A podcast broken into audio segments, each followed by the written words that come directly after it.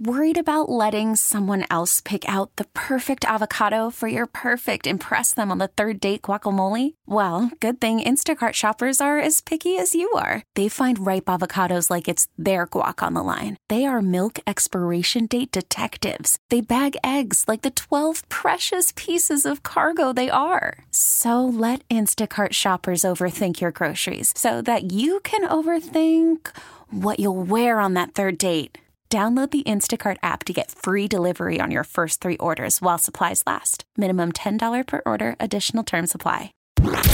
This is WWJ All Local.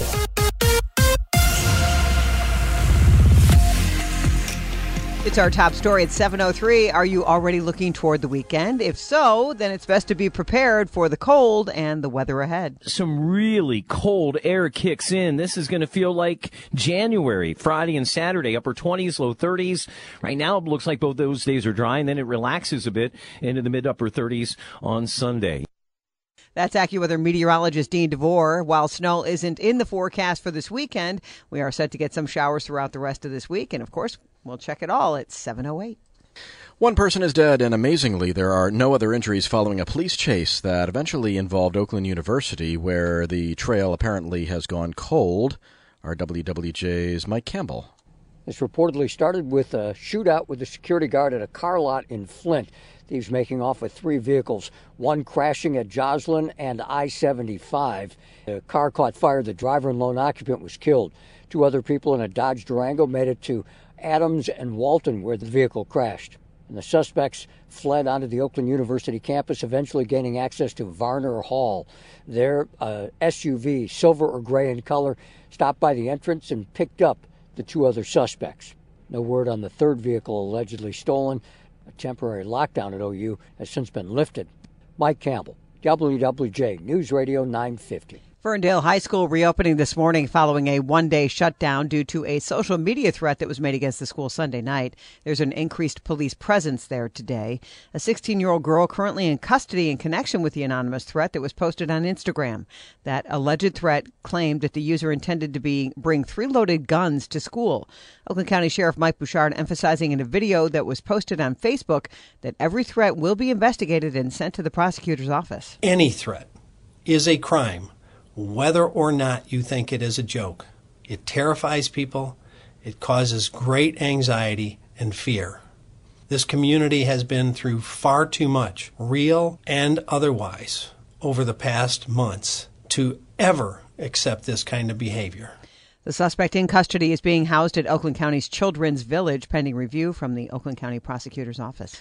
Parents packing the Dearborn Public Schools Board meeting Monday night as Adam Martin, the Executive Director of Student Achievement, providing an update on the first books to be reviewed under the district's revamped guidelines for the selection and review of media materials process.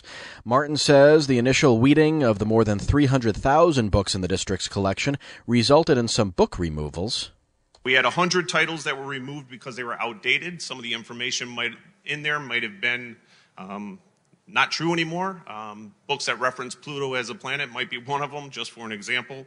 Uh, we had one lost title, and then there were five titles that were removed because they were not age appropriate. Well, Martin says the parent requesting the review of the seven books sparking controversy over what is described as sexually explicit material will be informed of the results and will have them uh, sent to a reconsideration committee. Uh, Dearborn joining other school districts in Michigan banning or temporarily restricting access to books pending an investigation process. Two Detroit police officers and a supervisor are facing suspensions without pay following last week's shooting, where a 27 year old woman uh, that had mental health issues and was facing a crisis was shot and killed. Detroit Police Chief James White says that there may be further discipline in the works. Effective immediately, I am suspending two officers involved in this incident. Uh, I will tell you it will be my recommendation that they are suspended without pay. Uh, I am suspending one supervisor involved in the incident. I've also directed that the Office of Professional Development to conduct a review of the supervisor's performance to see if this member should be under consideration for reduction in rank. As of right now, the officers and supervisor have been suspended with pay, but that could change following a review by the Detroit Board of Police Commissioners, who could levy a more severe punishment based on their findings. Friends and family of the couple from Northville killed in a car crash over the weekend near Seven Mile and Napier Roads are trying to keep their memory alive for the four children that they leave behind. Uh, Bassam Kadri, the brother of Manal Kadri, who died along with her husband Omar Solomon when their car hit a tree early Sunday, is asking those who knew his sister to share memories and stories of her on social media so their kids can read them one day.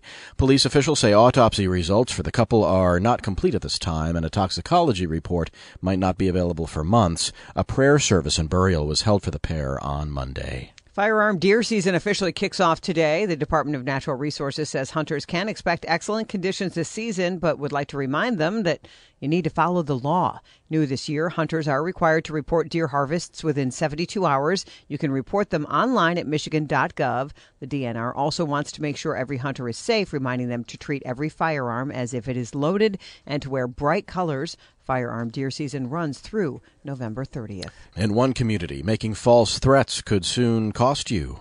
Officials in Eastpointe considering an ordinance that would allow for a service fee to be levied against those who file false police reports. The fee also meant to offset the cost of responding to things like bomb threats or false alarms. Some city council members expressed concern earlier this month over language in the proposal listing domestic violence investigations where service fees can be recovered, saying the victim could be negatively affected. The ordinance due to be discussed again by Eastpointe City Council Tuesday night.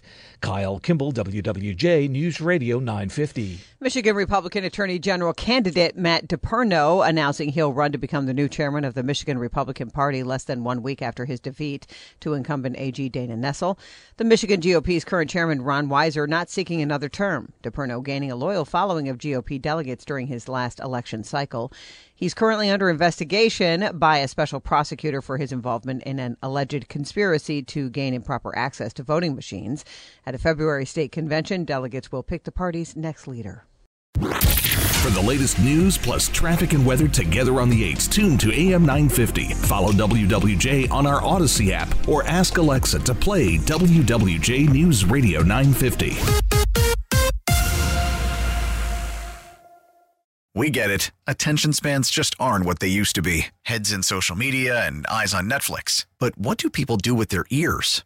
Well, for one, they're listening to audio. Americans spend 4.4 hours with audio every day. Oh, and you want the proof? Well, you just sat through this ad that's now approaching 30 seconds. What could you say to a potential customer in 30 seconds? Let Audacy put together a media plan tailor made for your unique marketing needs. Advertise with Audacy. Visit ads.audacy.com.